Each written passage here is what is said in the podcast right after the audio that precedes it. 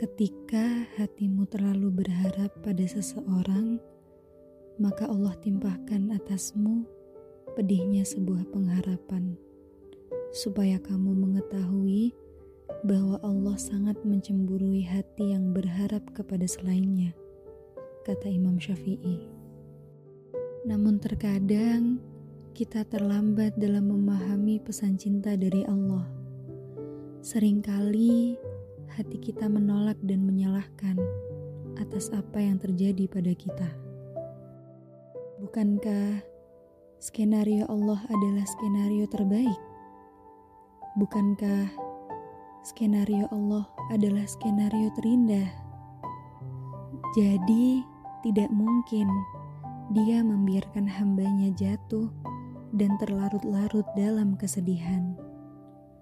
Saudaraku, mungkin Allah menjauhkan seseorang darimu karena Allah tahu bahwa dekatnya kamu dengan Dia tidak menambah kedekatanmu dengan Allah, bahwa dekatnya kamu dengan Dia tidak menambah ketakwaanmu pada Allah, bahwa kedekatanmu dengan Dia hanya menambah kekotoran hati yang sudah rapuh ini, dan bahwa kedekatanmu dengan Dia hanyalah menambah noda hitam di hati yang tak lagi putih ini.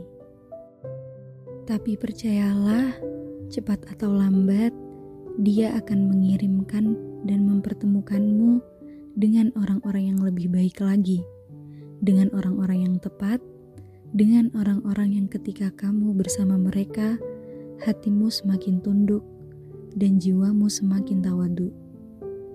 Saudaraku, Allah ingin agar kita tahu bahwa hanyalah Dia satu-satunya tempat untuk kita mengadu, satu-satunya tempat untuk kita bersandar, dan satu-satunya tempat untuk kita menaruh harap.